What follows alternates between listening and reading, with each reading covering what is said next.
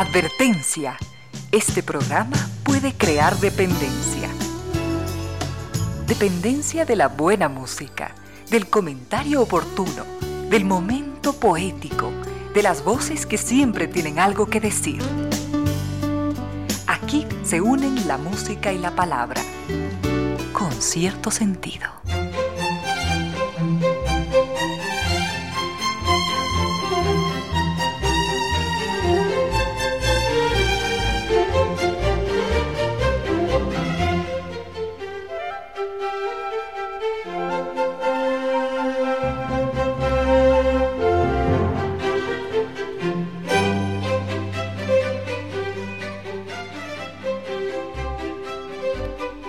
3 de la tarde en punto, bienvenidas, bienvenidos, gracias por sintonizar Radio Suceso 101.7, gracias por compartir estas horas de música, comentarios y entrevistas. Y ojalá, ojalá al final de la jornada, como siempre, podamos imaginar con esos favores que la fantasía nos hace, podamos imaginar que hemos rendido un real, justo y merecido, merecidísimo homenaje a la inteligencia, a la sensibilidad, a la autoestima, a la confianza, a la alegría de vivir y siempre, siempre a las ganas de luchar de todos, donde quiera que nos encontremos las ganas de luchar por una vida más digna en lo individual y en lo colectivo. Y en esa tarea de cada tarde, de cada jornada, de manera generosa, inteligente, leal, nos acompañan ustedes con sus correos, contactos y mensajes en estas direcciones de las siguientes redes sociales.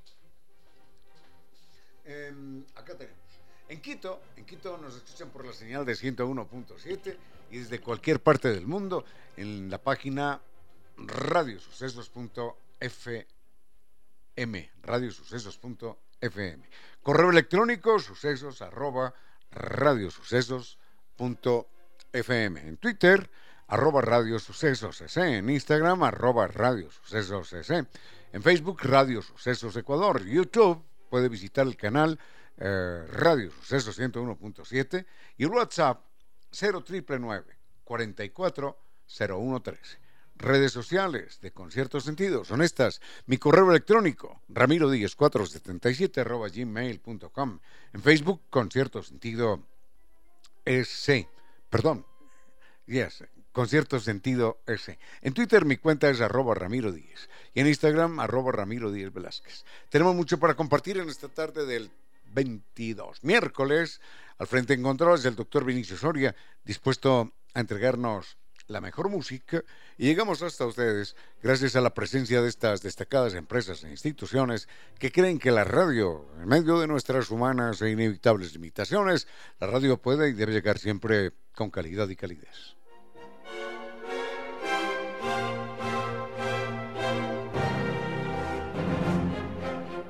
San Vitur nos invita a conocer, a recorrer las perlas del Báltico, los fiordos, la península escandinava en un recorrido maravilloso de 21 días. Vamos a visitar siete capitales, las más bellas del norte de Europa. Ahí está Copenhague para disfrutar de los más bellos paisajes naturales. Vamos a vibrar con la magia de Helsinki, sus palacios, sus fortalezas de fantasía y seremos algo así como parte de un cuento de hadas. En Estocolmo y las capitales escandinavas va a sentir el romance mientras camina por sus calles antiguas y por sus plazas. Es un viaje para enamorarse, junto al fiordo de los sueños, recorriendo el mar de Noruega, y como siempre, con guía acompañante desde Quito y el gran servicio de San Viturs. Comuníquese hoy mismo, pregunte por los bonos de descuento y por el catálogo de viajes 2023. Mm, recuerde, Naciones Unidas y Veracruz, frente a la sede de jubilados del IES. La página es ambiturs.com y el teléfono 600-2040. San cumple con sus sueños porque siempre lo acompaña.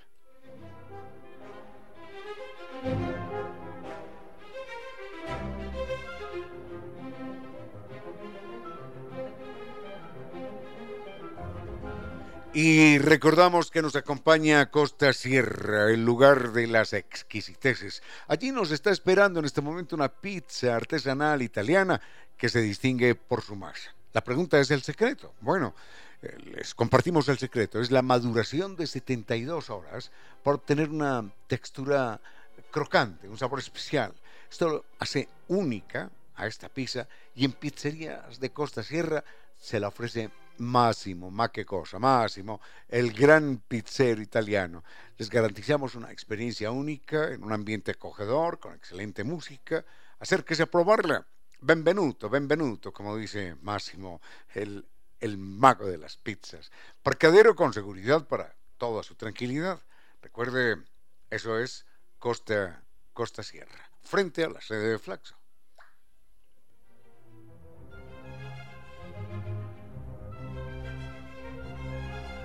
La Casa de la Música nos propone vivir experiencias musicales únicas allí, en la Casa de la Música, para disfrutar de una variada programación en su sala de conciertos, que está reconocida como una de las mejores de América Latina por su acústica excepcional. Mayor información en www.casadelamusica.es.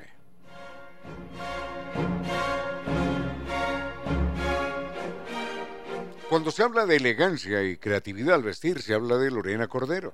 Lorena Cordero es eso. Elegancia y creatividad al vestir. Nos espera en la Checoslovaquia y Eloy Alfaro.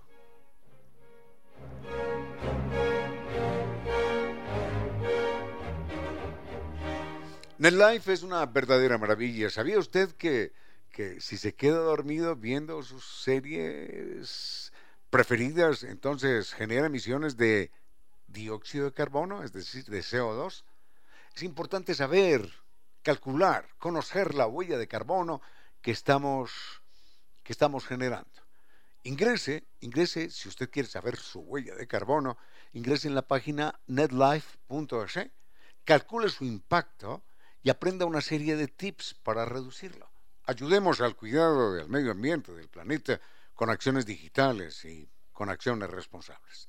NetLife, mucho más que Internet.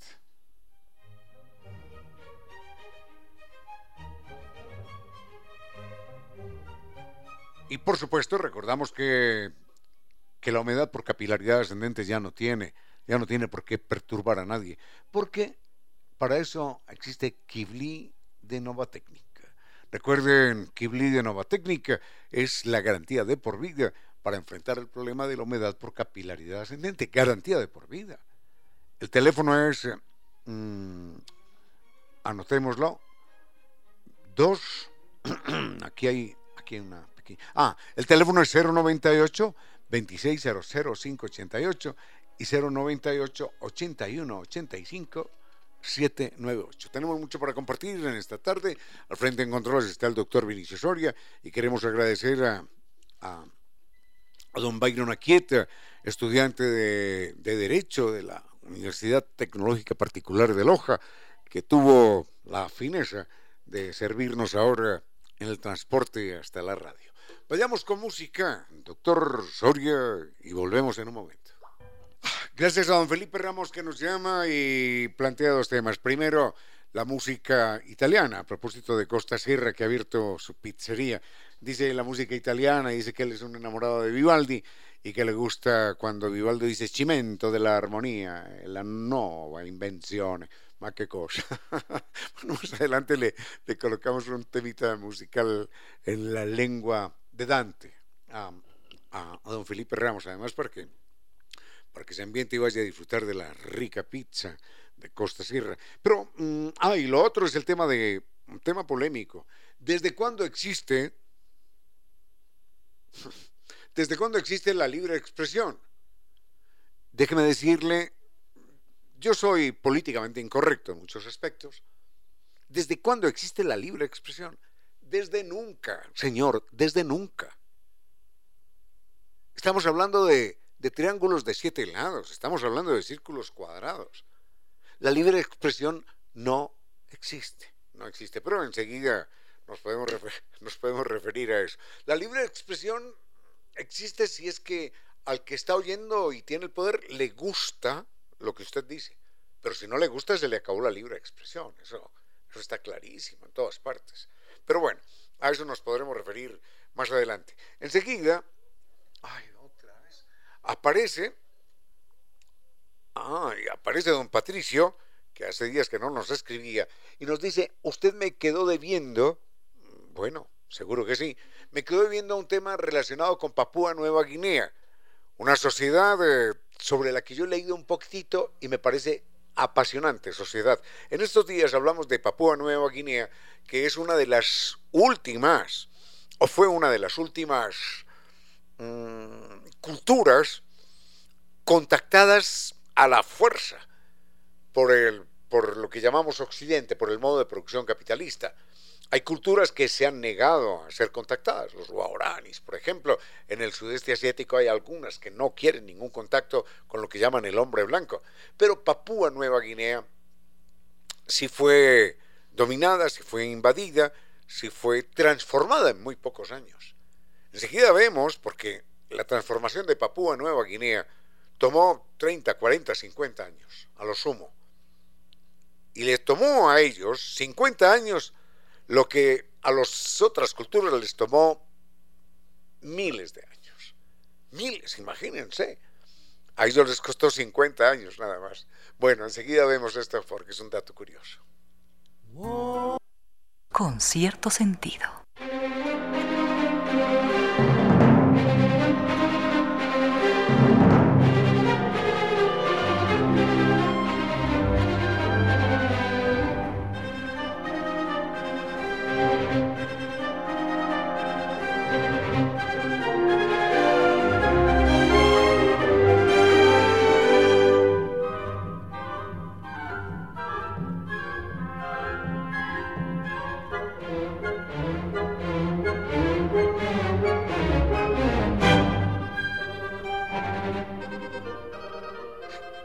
Las perlas del Báltico. Recuerden que este es un viaje extraordinario al que nos invita San Viturs para disfrutar de los fiordos de la península escandinava, de siete capitales, las más bellas del norte de Europa, en un recorrido de 21 días. Copenhagen, Helsinki, Estocolmo, los fiordos noruegos. Bueno, todo esto, todo esto para, para sentirnos simplemente transportados a un mundo mágico.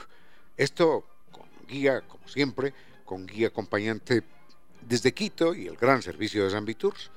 Comuníquese hoy mismo, pregunte por los bonos de descuento, por el eh, catálogo de viajes 2023 y recuerde que están en Naciones Unidas y Veracruz frente a la sede de jubilados del IES. La página es sanviturs.com y los puede llamar al 600-2040. San Viturs cumple con sus sueños porque San Viturs lo acompaña.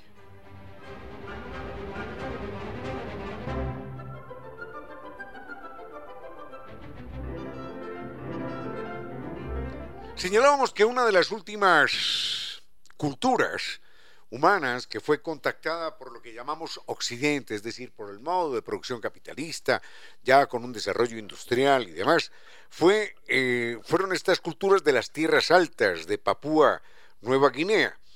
Solamente les quiero mm, señalar algunos datos elocuentes. Hoy, bueno, hoy uno viaja allí y encuentra, encuentra aeropuertos, por supuesto, como en cualquier parte del mundo, la gente viste como nosotros, mm, tienen televisores, tienen teléfonos celulares, eh, en los aeropuertos eh, los pilotos, algunos de los pilotos son, son de, de, la población papúa de Nueva Guinea. Es como si dentro de 30 años viajamos a la Amazonía y encontramos que los pilotos de la línea aérea Waorani son, son, son Waoranis, ni más ni menos, algo parecido. Pero para 1930, estas, estas culturas no tenían absolutamente nada en términos tecnológicos. No tenían ropa, no tenían ropa. Se, se tapaban con, con, con trozos de cuero de animales que habían matado, pero ni siquiera los procesaban, sino que eran ya pieles secas, resecas, ya no tenían, no tenían ropa, simplemente se tapaban un poco. Mm, no tenían relojes, no tenían teléfonos, y hoy tienen teléfonos, relojes, tarjetas de crédito, computadores, tienen escaleras mecánicas, tienen aviones que ellos mismos eh, pilotan, y, para 1930, es decir, para, para la semana pasada, no tenían nada de esto, nada. Pero no solo no tenían eso, sino que no tenían ni siquiera escritura. No tenían metales, no tenían dinero, no había escuelas no había ningún gobierno centralizado, ninguno. Eran grupos tribales, a veces amigos, a veces enemigos. Digamos que se soportaban un poco. pero ningún habitante, ningún habitante de esa zona había recorrido más de 50 kilómetros en toda su vida. Porque recorrer 50 kilómetros significaba ingresar en el territorio de las tribus vecinas y ser muerto a, a lanzazos o a garrote. No, no se podían, no se podían ver, literalmente no se podían ver. Si venía alguien por aquí que era de una tribu ajena, yo no le preguntaba nada, simplemente lo mataba. Y hoy en el aeropuerto, pues la gente pertenecía a la tribu X, Y o Z, o los padres pertenecían a la tribu X, Y o Z, y, y en el aeropuerto nadie se mata, simplemente ya aprendieron a convivir. Así que estos grupos de Papúa Nueva Guinea, hoy ya civilizados, aculturados, en 70 años. Bueno, ya para 1970, para 1980, es decir, en 40 o 50 años, habían dado un salto en términos culturales, de civilización, tecnológicos, habían dado un salto en 40 años y en menos que a los seres humanos nos tomó miles de años. La escritura, por ejemplo, la ropa, nos tomó miles de años. A ellos en 40 años empezaron a marchar con todas las con, todos los aportes, con todas las características de lo que llamamos civilización occidental. Hasta ahí nada más y volvemos con algo distinto. Con cierto sentido.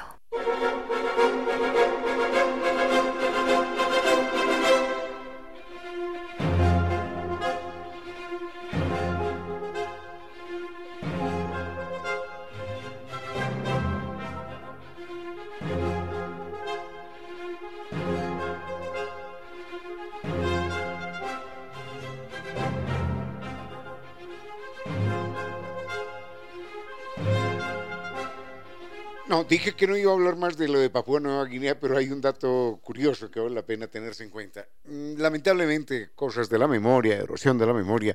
No recuerdo, tengo que investigar este libro. Eh, no recuerdo cuál fue el libro que yo leí de unos antropólogos británicos que convivieron allí en Papúa Nueva Guinea y que documentaron todo el historial evolutivo eh, desde el punto de vista cultural de este pueblo.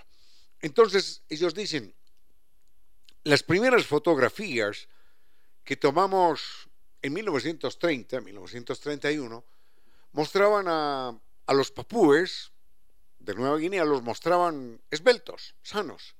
Todos eran personas que no acusaban sobrepeso. Sin embargo, cuando en 1980, 50 años más tarde, ya tomábamos las primeras fotos, y hoy por hoy también, cuando tomábamos las primeras fotos allí en, en, el aeropuerto, encontrábamos que, que ya la gente tenía sobrepeso. Encontraban lo que ellos llaman en inglés la, el, vientre cervecero, ¿eh? que les colgaba por encima de la cintura del pantalón, de la correa. Y dice, con absoluta seguridad, un examen médico allí hubiera descubierto que los nuevos papúes que montaban en avión, aparte de tener sobrepeso, ya presentaban diabetes, hipertensión, problemas cardíacos y todos los que corresponden a lo que llamamos la cultura y la civilización occidental. Bueno, en medio de todo, sí, sí, se estaban matando, ¿eh? se estaban matando con la nueva alimentación, se estaban matando con el nuevo estilo de vida, pero ya por lo pronto, dice este antropólogo, no se mataban entre ellos. Porque en el aeropuerto prácticamente nadie conocía a nadie. Uno llega a un aeropuerto y no conocía a nadie. Pero no por eso lo van a matar a uno y no por eso uno va a matar al que está al lado en la fila. Que era lo que sucedía antes. Veían a una persona que no pertenecía a su grupo, que no la conocían, no la reconocían, la mataban enseguida, casi con seguridad. Dice, ahora por lo menos en, los aeropuertos hay aglomeraciones, hay filas, hay una persona al lado, otra adelante, otra atrás y ya no, ya no existe esa violencia. Y que conste, decía este antropólogo eh, británico, decía que conste que estos que estaban allí eran hijos de los papúes Nueva Guinea que todavía participaban en las guerras tribales. Eran hijos de los papúes de Nueva Guinea que hicieron las últimas hachas de piedra. Imagínense esto. ¿Qué hacía tu papá? No, no, no era periodista, no era abogado, no era, no era médico, no. Hacía hachas de piedra para matar a los vecinos. Eso hacía mi papá. Y ahora, bueno, y ahora yo soy piloto de aviación, ¿no? Así de rápido, así de rápido ha sido el avance y la transformación cultural de este pueblo. Ahora sí, dejamos Papúa Nueva Guinea y nos vamos con otro tema. Con cierto sentido.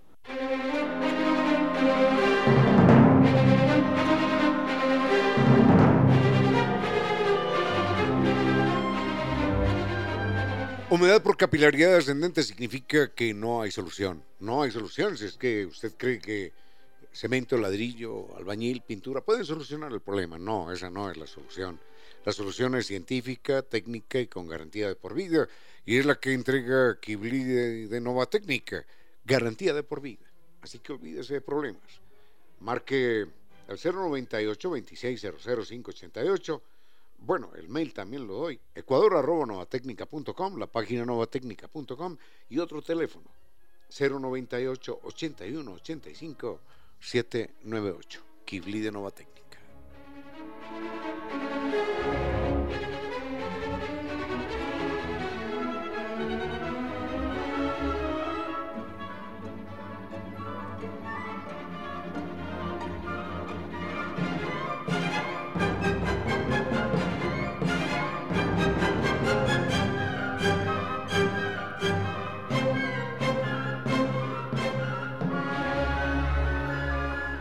Eh, una pregunta de biología. Yo no soy biólogo, no soy biólogo. En absoluto, no. ¿Cómo, cómo lamento no serlo? Porque ese es un campo del conocimiento verdaderamente extraordinario. Me pregunta, bueno, esto, esto sí se sabe sin, sin ser biólogo, ¿cuáles son los elementos de la naturaleza que están presentes en el cuerpo humano? Los elementos se, se refiere a la tabla de elementos. No, no le podría hacer una lista, pero fundamentalmente sí me podría referir a algunos. En alguna ocasión, en alguna ocasión, pero vaya uno a saber cuál de los dos datos es correcto. En alguna ocasión leía que si fuéramos a adquirir los elementos que hacen parte del cuerpo humano en una farmacia o en un laboratorio, entonces con 5 dólares compraríamos todo lo que hace falta para construir el cuerpo humano. Yo personalmente lo dudo, porque en otra ocasión leí que 5 mil dólares. Entonces le creo más a los 5 mil dólares que a los 5 dólares. En términos de los elementos de la tabla, de la tabla periódica, eh, que, hacen, eh, que hacen falta para construir el cuerpo humano. Pero claro, se necesitan además 3.800 millones de años. Vayamos con música y volvemos. Con cierto sentido.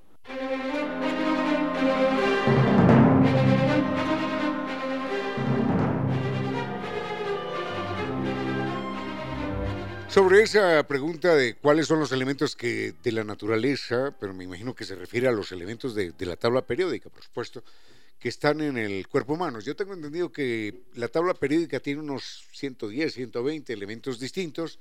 No me alcanzo a imaginar nada, sé que el oro, la plata, el oxígeno, el hidrógeno, cosas así por el cobre, cosas que son así muy cotidianas, pero mmm, sobre los otros ciento y pico de elementos me asiste una ignorancia absolutamente total. En alguna ocasión leía que el cuerpo humano, eh, con la cantidad de elementos que tiene el organismo, si los fuéramos a procesar y a vender, valdrían 5 dólares. Otra vez leí que 500 dólares. Pero un oyente, aquí está, Don Marco nos dice que no, que realmente se necesitaría por lo menos medio millón de dólares. Caramba, esa cifra me parece un poquitito más digna. Medio millón de dólares para ser un ser humano en términos, en términos químicos.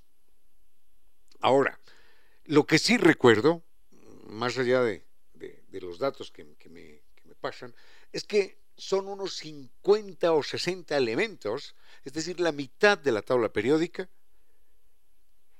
los que tenemos eh, en nuestro organismo.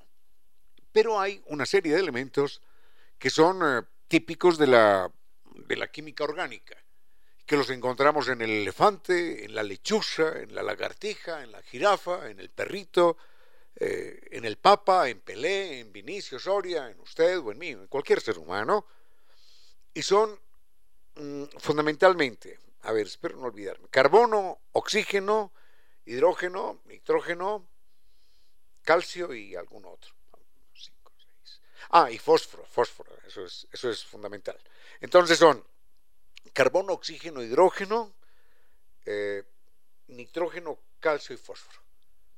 Son seis. Y alguien dirá, bueno, pero usted dijo que eran 60. Sí, lo que pasa es que esos seis componen el 99.5% de toda la masa corporal. Y solamente un medio por ciento, un medio por ciento, está compuesto de los otros 50 o 55 elementos. Solamente un medio. Es decir, si usted hace un análisis cuantitativo de un elefante, o de un ser humano o de una lagartija, encuentra que el carbono, el oxígeno, el nitrógeno, el fósforo, se me escapa, el, el calcio y el nitrógeno son el 99%, más del 99% en, en todos los seres vivos. Ahora, mmm, es curioso que el 65%, miren esto, el 65% del volumen de nuestro cuerpo sea oxígeno. Y uno dirá, oiga, así que yo soy una pelota de oxígeno, el 65%. Entonces me pinchan y exploto, ¿no? Si el 65% de mi cuerpo, eh, del volumen, es oxígeno, ¿cómo es esto? ¿Por, ¿Por qué me pincho y no exploto? ¿O por qué no soy tan liviano? Deberíamos ser livianos como una como un globo de, de estos de las ferias, de los que uno infla. Si soy el 65%, el volumen de mi cuerpo, el 65% es oxígeno.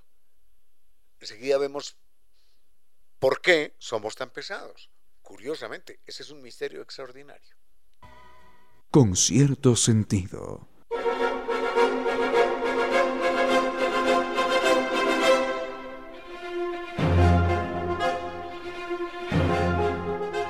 ¿En qué se distingue una verdadera pizza artesanal italiana? ¿En qué se distingue? Por la masa. El secreto de la masa, se lo compartimos a usted, es la maduración, es el proceso de 72 horas para obtener la textura crocante, el sabor especial.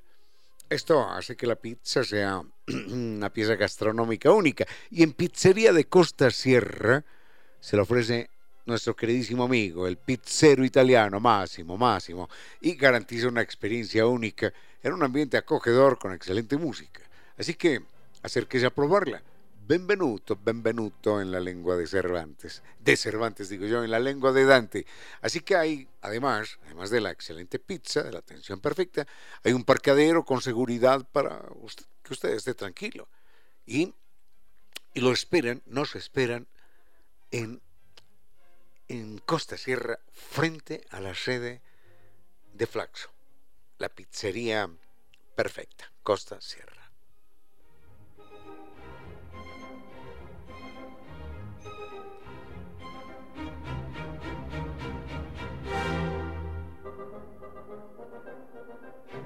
Misterios eh, de la química, misterios de la ciencia. El 60 y 60%, números redondos, el 60% del volumen de nuestro cuerpo es oxígeno. Y uno se pregunta entonces, ¿por qué, a ver, ¿por qué me pincho y no, no exploto como un globo? Y si soy 60% volumen oxígeno, ¿por qué, ¿por qué peso más de lo que debería pesar? ¿Cómo es esto? La razón es que el oxígeno está mezclado con otros elementos. Y está mezclado con otro elemento que es también extraordinariamente liviano, el hidrógeno. Y uno dirá, bueno, ¿y? Es que curiosamente, por esos caprichos, por esos misterios de la ciencia, de la tabla periódica, de la química en particular, El oxígeno, que es extraordinariamente liviano, vuela solo. El hidrógeno, que es extraordinariamente liviano, se eleva solo.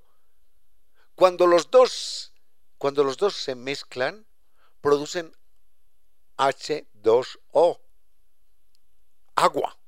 Y el agua, vaya uno a saber por qué, el agua resulta extraordinariamente pesada si es que uno se pone a pensar que está compuesta de, de dos elementos extraordinariamente livianos. Mm, yo no sé si la ciencia pueda explicar eso, pero lo cierto es que un elemento muy liviano, que se evapora solo, que se levanta solo, el hidrógeno también se levanta solo, y se mezcla, se mezclan los dos y se convierte en agua que resulta extraordinariamente pesada. Y el oxígeno entonces hace parte del 60 o más por ciento del volumen de nuestro cuerpo, pero el agua, ya producto de ese oxígeno mezclado, hace parte del 90% de nuestro cerebro, del 70% de nuestro peso corporal, en general. Hasta en los huesos, en el interior de los huesos está el agua.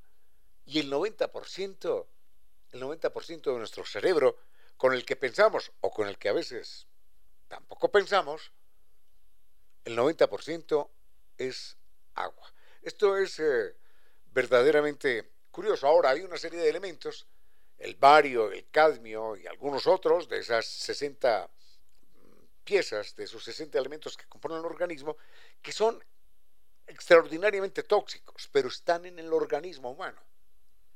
Ahora, están en unas dosis que se miden por partes por millón o por partes de miles de millones. Una partecita de ese elemento en miles de millones del volumen y del peso del cuerpo. Por ejemplo, el arsénico, es curioso, el arsénico hace parte en mil millonésimas del cuerpo humano. Es un veneno, ¿no? Si nos tomamos una cucharadita, se acabó. Pero está presente en el cuerpo humano. Ahora, se han eh, realizado experimentos con, ratones de laboratorio y se les entrega una dieta cero arsénico, cero mil millonésimas de arsénico. Con un espectrógrafo de masas se descubre que los alimentos que recibe el ratón carecen de arsénico.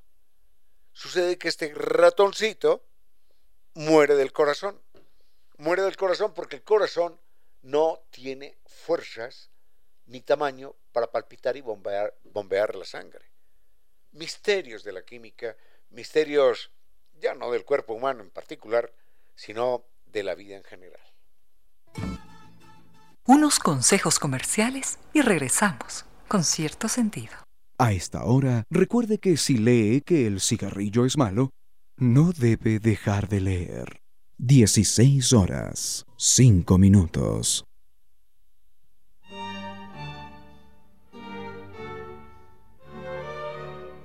Una leyenda medieval cuenta que un gran sabio entre los sabios, ya pasado los 80 años, se preguntó por los placeres de la vida que se agotaba y de los que nunca pudo disfrutar. Dice la imaginación popular que ante las ansiedades del anciano sabio, Dios autorizó al demonio para tentarlo y descubrir cuán fuerte era el espíritu de aquel hombre. La propuesta del demonio era simple pero irresistible. Volverás a la juventud con todo tu vigor y tu alegría. Conocerás los gozos del amor con las más bellas mujeres y a cambio de eso firmaremos un pacto. Y el hombre aceptó a cambio de su alma. Entonces, ya rejuvenecido, supo de los placeres del amor y conoció a la mujer inocente y casta a la que hizo suya siempre con la ayuda del demonio. A partir de allí se desencadenaron las tragedias, tanto para el sabio como para la mujer seducida. Este relato, que tiene como base una ingenua leyenda medieval, se conoce en la literatura como Fausto, obra del escritor alemán Johann Goethe, orgullo cultural de Alemania. Goethe fue un niño tan precoz que a los 11 años escribió un complicado drama en el que intervenían siete personajes y cada uno de ellos hablaba un idioma diferente. Al final, y sin venderle ningún alma a ningún demonio, salvo a ese encantador demonio que se esconde en la sabiduría, Goethe conoció todos los placeres de esta vida, en especial los de la ciencia y los del arte. los de saberse reconocido y amado por el pueblo alemán. La sabiduría y brillantez de Goethe están patentes en sus obras y bastaría recordarlo con dos frases suyas. Esas frases deberían sacudir el espíritu de los muchos ilusos que en el mundo existen. Por ejemplo, cuando decía, Nadie es más esclavo que aquel que se cree libre sin serlo. O cuando marcado por tantas evidencias y en tono no exento de desaliento afirmaba, No hay fuerza más poderosa que la estupidez. Contra ella hasta los dioses luchan en vano. Pero todo tiene un fin, inclusive la brillantez. Y un día como hoy, 22 de marzo de 1832, ese mismo pueblo alemán lloró su partida. Ese fue Johann Goethe, orgullo para la ciencia y la literatura en Alemania y para el género humano.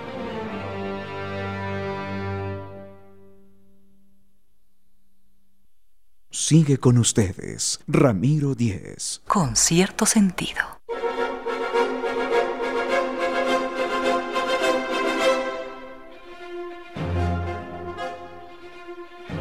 Este personaje es delicioso, pero cuando me hablan del, del personaje, yo, yo siempre recuerdo a otro que está a su lado y que no es muy conocido. Me pregunta, aquí está, Don Saúl. Don Saúl me pregunta, nos pregunta por Edgar Hubble. A Edgar Hubble creo que le hemos dedicado algún, algún comentario, algunos comentarios en este programa. Edgar Hubble es un personaje, espero no equivocarme mucho en los años, pero es un personaje que por allá por los años 1920 aproximadamente eh, descubre algo extraordinario o constata algo extraordinario. Primero, descubre, descubre que el barrio en el que vivimos, los terrícolas, es mucho más grande de lo que podíamos haber llegado a imaginar. Descubre que unas manchitas blancuzcas que se ven en algún lugar del cosmos por allá, esas manchitas blancuzcas, insignificantes, que parecen gotitas de leche, esas manchitas intrascendentes son galaxias. Galaxias que tienen 100, 200, 300, 500 mil millones de soles. ¿Saben lo que es eso? Hasta la época de Hubble, imaginábamos que simplemente, ya, sí, aquí estamos, planeta Tierra, el Sol, ahí están los planetas, eh, sí, aquí está la Vía Láctea, ¿no? Este, está grandecito el barrio, ¿no? Pero sucede que el barrio, comparado con otros barrios, es una insignificancia. Éramos un granito de arena comparado con todo el planeta Tierra, en términos de tamaño.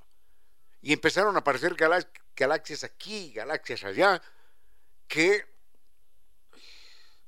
que deberían habernos puesto los pies en la tierra. Y habían, deberían habernos enseñado que no somos tan grandes ni tan importantes en el cosmos como algunos se creen. Debería haber generado aquello todo un cambio filosófico, pero no. A los seres humanos nos, nos, nos interesa, nos emociona, nos obnubila, nos enloquece de alegría, el pensamiento soberbio de que es que yo soy muy importante. En el cosmos no somos nada. El planeta Tierra no es nada en el cosmos. La galaxia nuestra no es, la galaxia con 100 mil millones de soles no es nada en el cosmos. Nada. Así que, bueno, esto debería haber cambiado filosóficamente la humanidad, pero a la humanidad no le interesa la verdad, sino el cuento que engrandece y que alimenta su soberbia vacía. Así que a Edgar Hubble, a Edgar Hubble le debemos eso. Enseguida les cuento algo más de Edgar Hubble y de un personaje que, que coincide con él, pero que no es muy mencionado y al que yo también quiero mucho. Con cierto sentido.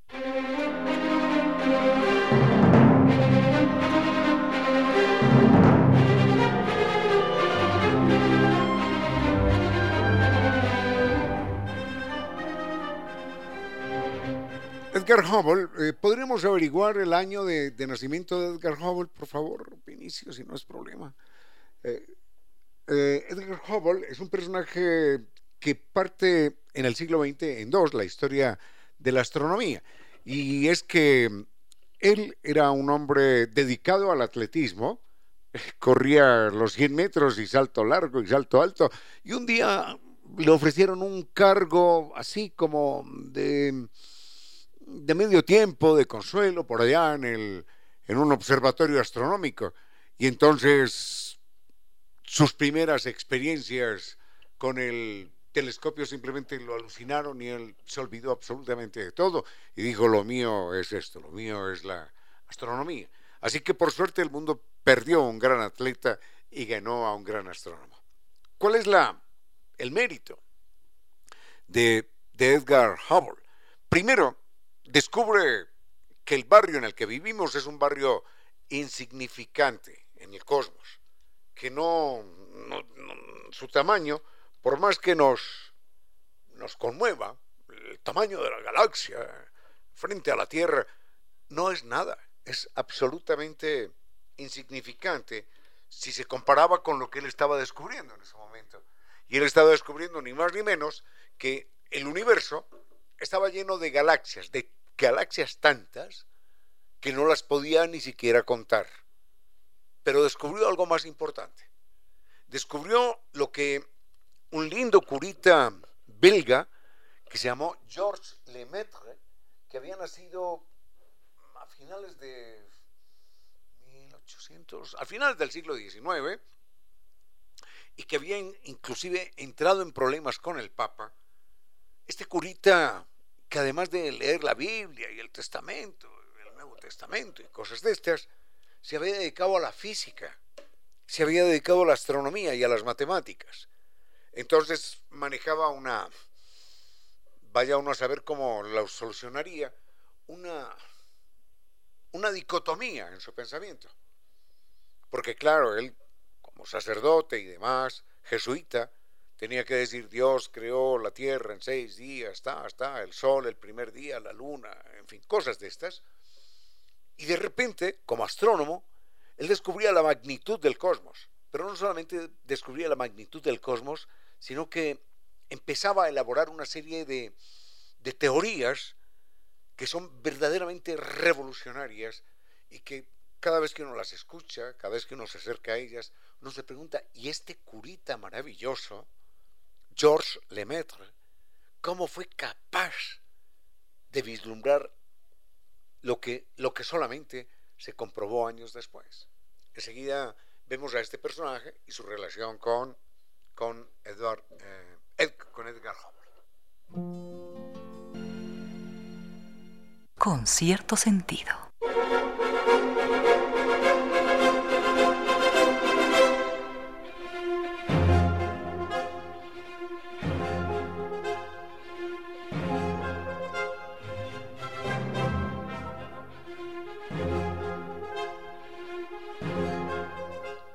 El arte y la cultura tienen momentos felices en nuestro país, en la ciudad de Quito particularmente.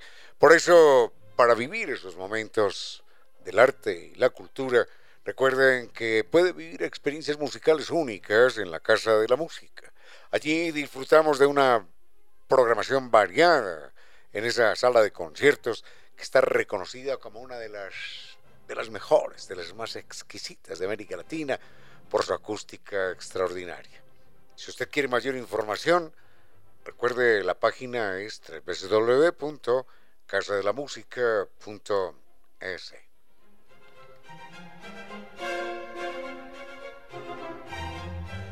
Don Mauricio Dávila, queridísimo amigo, queridísimo, queridísimo amigo, Maurici, como le digo yo cariñosamente, don Maurici Dávila, lo que es el inconsciente, me hace, me hace caer en cuenta de un error no es Edgar, no es Edgar Hubble, sino Edwin, Edwin Hubble, Edwin Hubble. Lo que pasa es que hace días estoy eh, leyendo un tema de un eh, famoso personaje que fue director de, del FBI, que se llamó Edgar, Edgar Hoover. Y por allá el inconsciente, el cerebro, empieza a mezclar lo uno con lo otro. Es el astrónomo norteamericano al que le demos uno de los grandes descubrimientos del siglo XX, como nos dice eh, don Maurici Dávila, Mauricio Dávila, Mauricio Dávila, eh, no Dávila, sino Ávila, Mauricio Ávila, no es Edgar, sino Edwin, Edwin Hubble. Bueno, muchísimas gracias. Esta mañana voy a cambiar de tema solo por, por este instante, porque me pregunto yo de qué manera, de qué manera funciona el cerebro. ¿sí? Sucede que un queridísimo amigo que se llama Patricio, Patricio Gallardo, me manda un retrato de Sócrates, una foto de Sócrates y nos dice, bueno, la relación de Sócrates con su esposa, tal, tal, tal, tal. Y yo digo, sí, sí, pues leo aquello y digo, sí, recuerdo haberlo leído en alguna otra ocasión. Y en ese momento dije, me dije, ¿cómo, cómo se llamaba la esposa de, de Sócrates? Y no me acordé, no me acordé, no me acordé. ¿Cómo se llama, hombre? ¿Cómo se llama? No, no me acordé. Bueno, en todo caso, dejé la cosa así, dejé el olvido a un lado. Y una hora más tarde, cuando me estaba tomando un café, me estoy tomando el café cuando ¡paf! Santipa con X, Santipa, así se llamaba la esposa de Sócrates. Pero en esa hora no me había vuelto a acordar. Y de repente, como si hubiera explotado un ¡pum! trueno, cuando estoy pensando otras cosas, leyendo otras cosas, tomándome un café, aparece el nombre que se me había olvidado hacía una hora. Entonces me pregunté, ¿qué pasó en mi cerebro? ¿Qué pasó en mi cerebro a lo largo de esta hora? ¿Cuántos tormentos sufrieron las neuronas a lo largo de esta hora para buscar por allá en algún archivo perdido el nombre de, de la esposa de Sócrates?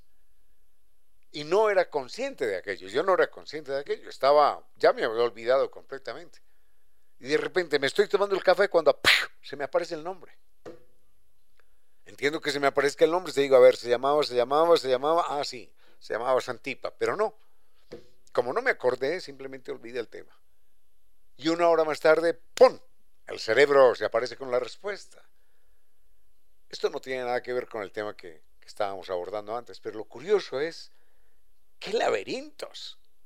¿Qué laberintos inescrutables e inescrutados esconde el cerebro para ese comportamiento caprichoso, para recordarnos, para hacernos olvidar de algunas cosas, para hacernos preferir una cosa o la otra. El mundo del cerebro, a eso nos referiremos también en algún momento con más calma, porque he leído algo al respecto en estos días. El mundo del cerebro sigue siendo el gran universo, más sorprendente que el que está afuera, el gran universo por conocer. Volvemos en un momento. Bajo la noche, la fruta de tu boca fue mi deleite. En pocas palabras, la poesía dijo. Bajo la noche, la fruta de tu boca fue mi deleite.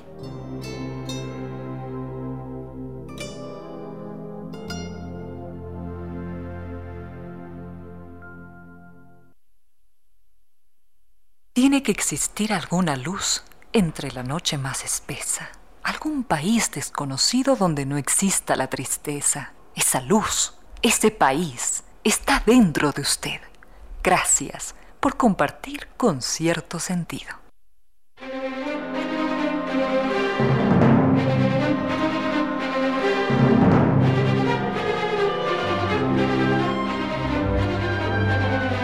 comentando acerca de un personaje que se llamó Edwin Hubble, el hombre que, que descubre algo extraordinario.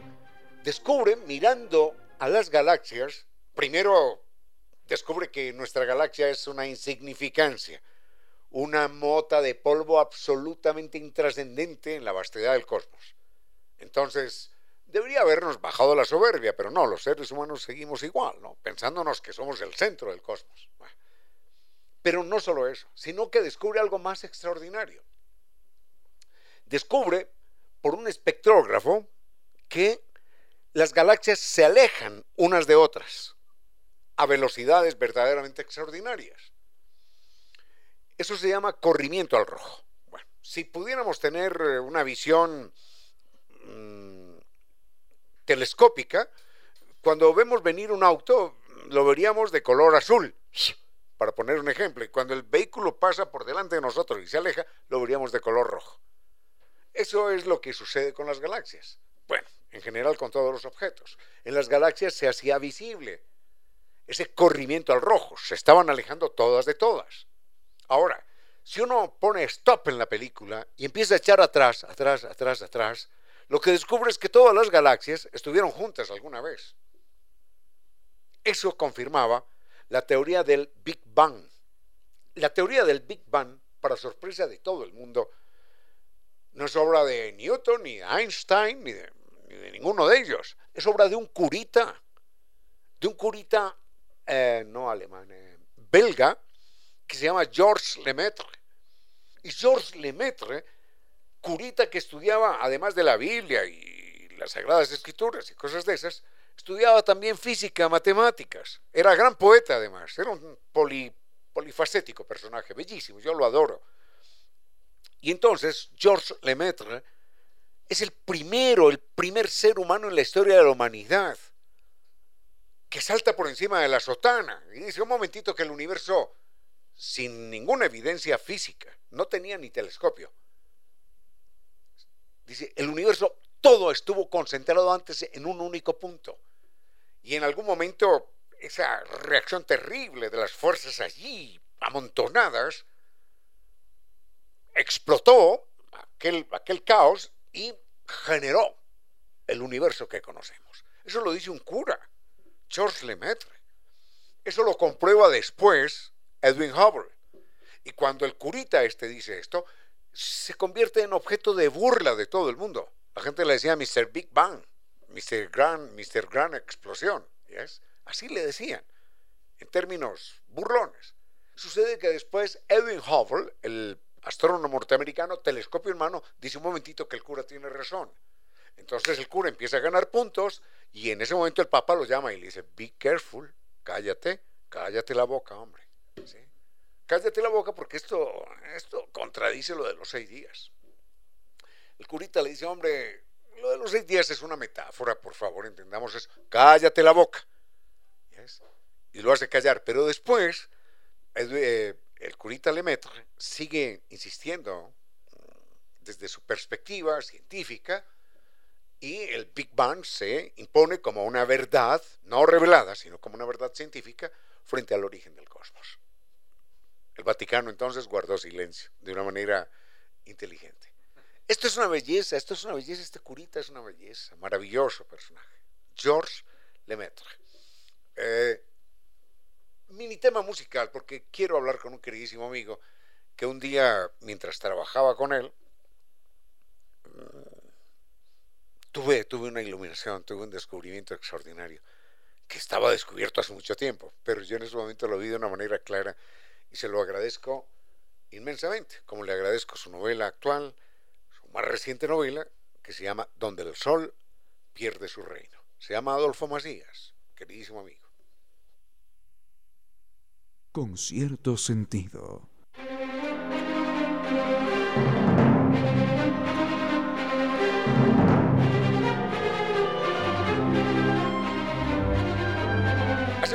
Estábamos haciendo conjuntamente un trabajo, eh, este querido amigo y yo, Adolfo Macías Huerta, escritor, y eh, nos dábamos ahí la mano mirando, mirando lo que, lo que iba saliendo en la pantalla del computador. No, esto sí, esto no, esto sí, esto no. Y él estaba escribiendo y entonces yo le decía, no, eh, atención con, esto, con esta idea, con esto. Estábamos a cuatro manos trabajando de alguna manera. Pero el quien estaba en el teclado era Adolfo. Y de repente, de repente, yo mirando lo que iba saliendo en la pantalla, que es un, es un acto cotidiano, intrascendente, yo descubrí lo que, lo que nunca había verbalizado. Y es que esas rayitas, esos dibujitos intrascendentes, me permitían leer el pensamiento de Adolfo. Eso para mí fue, fue un estado de iluminación espiritual. claro, pues, claro, para eso lo inventaron los asirios hace cinco mil años, la escritura, para poder leer el pensamiento del otro. Esto fue verdaderamente maravilloso y no nos damos cuenta de eso. Abrimos una novela y empezamos a leer, ah, sí, me gusta, no me gusta. Un poema, sí, una noticia, sí, me gusta, no me gusta. Esas rayitas que no le dirían nada a un chimpancé o a una ostra, esas rayitas nos permiten a nosotros, sapiens, sapiens, leer el pensamiento del otro. Eso es extraordinario. Es decir, eso es, eso es, eso es más grande que ir a la luna, hombre. Leer el pensamiento del otro a través de rayitas en un papel. Esto. Claro, es, es para asombroso. Mí, para mí fue un estado de iluminación. Yo dije, caramba, caramba, la escritura igual a eso ya no hay nada. Ya no hay nada. Y, y, y creo que no hay nada. No. Todo lo demás, el viaje a la luna, el celular, lo que fuere, es consecuencia de haber inventado la escritura. Sin haberle dado ese poder mágico a las rayitas, no, no hubiéramos inventado este micrófono, ni, ni seríamos capaces de ir a la luna. Nada, absolutamente nada. Bueno, muy bien, no hablo más. Quiero que hable nuestro queridísimo amigo, maestro, escritor, Adolfo Macías, Adolfo Macías Huerta, ¿verdad? Ajá. De, de su trabajo como literario, como literato, y de su más reciente novela, Donde el Sol pierde su reino. A mí nunca me gusta decir su última novela. Porque una vez. Vaya a ser así. Una vez alguien me dijo. De le mal agüero. Le presento mi último libro. Y yo empecé a leerlo y yo le dije: Confío, confío en que cumpla con su palabra. que sea el último. Pero bueno, no se lo dije, pero sí lo pensé. Pero con Adolfo Macías no le digo su último libro, sino Mm. su más reciente libro, su más reciente novela, Donde el Sol pierde su reino. Venga, Adolfo Macías, el tiempo es suyo. Bueno, esta es una novela que arrancó, es como, ¿cómo podríamos decir? Crepuscular en el sentido de que no se refiere a algo que estoy viviendo, sino una etapa de mi vida que ya se cerró. A mí siempre me ha pasado que puedo utilizar como inspiración experiencias previas de mi vida una vez que éstas han dejado de estar vigentes. Una vez que esa ya. época ha sido superada y estoy en otro momento de mi vida, puedo como hacer arqueología y convertir esa otra época de mi vida en inspiración para crear una ficción. Porque si estoy demasiado cerca, soy demasiado autorreferencial. Entiendo. Entonces, cuando estoy más lejos, puedo recuperar las memorias emocionales y usar eso como gasolina para pon- poder poner a andar el auto de mi imaginación Claro. y crear personajes de ficción, pero cargados de, de fuerza pasional que proviene de toda esa experiencia. Entonces, fue una, una exploración, una época de mi vida donde estuve, tuve problemas de adicción. Y, ¿Ah, ten- sí? y tenía problemas graves de adicción a las drogas, entonces tuve el, el deseo como de trabajar, era como decir, voy a abrir ese sepulcro que lo tuve totalmente cerrado durante 15 años, lo cerré y me olvidé de eso. Y es- yo le agradezco inmensamente su honestidad, su valor, su, su honestidad. Porque no es fácil decir que uno es adicto, no es fácil. Claro. Eh, por ejemplo, en mi caso yo también soy un adicto, pero soy un adicto que no, que no fumo. Pero Ah, soy, claro, le dicen eh, pasivo. Yes, soy un adicto al cigarrillo, porque durante una época de mi vida fumé. Y ya no fumo, pero debo reconocer que cuando alguien está fumando a mi lado, uf, cómo me gusta el, el aroma del tabaco. Que es horrible, pero me gusta. Es porque a mi cerebro eso le gusta, ya no es culpa sino de mi cerebro. Entonces, adictos, conozco el caso de alcohólicos que nunca se tomaron un trago. Pero un día se tomaron un trago y se, se enloquecieron, dijeron, Ajá. "Nu- nunca más. Entonces, ser adicto, además, permítame, permítame que hable de esto. Yo celebro su, su declaración porque esta es una sociedad moralista, hipócrita, tartufa, perversa y de todo lo que se quiera usted imaginar, que ha demonizado una enfermedad. La adicción es una enfermedad. Como si yo critico a la abuelita mía por tener diabetes. ¿yes? Ujú. Y la demonizo por tener diabetes o por tener la presión alta. O si como alguien me insulta a mí porque soy miope. Hombre, pero ¿qué, qué les pasa? Mm. Es la OMS, que no es la señora de la esquina, no, es la Ajá. Organización Mundial de la Salud, define a la adicción como una enfermedad. Cierto. Entonces, es un enfermo, trátelo como un enfermo. Porque o si no, estamos igual que en la Edad Media que quemábamos vivo al epiléptico Mm. para sacarle el demonio. Entonces aquí es adicto, entonces a la cárcel. Oiga, un momentito. O a la cárcel o a un balazo. Oiga, O al centro de internamiento. Oiga, un momentito que esta persona es un enfermo, así como usted sufre de la presión o de la próstata o de gastritis, hombre.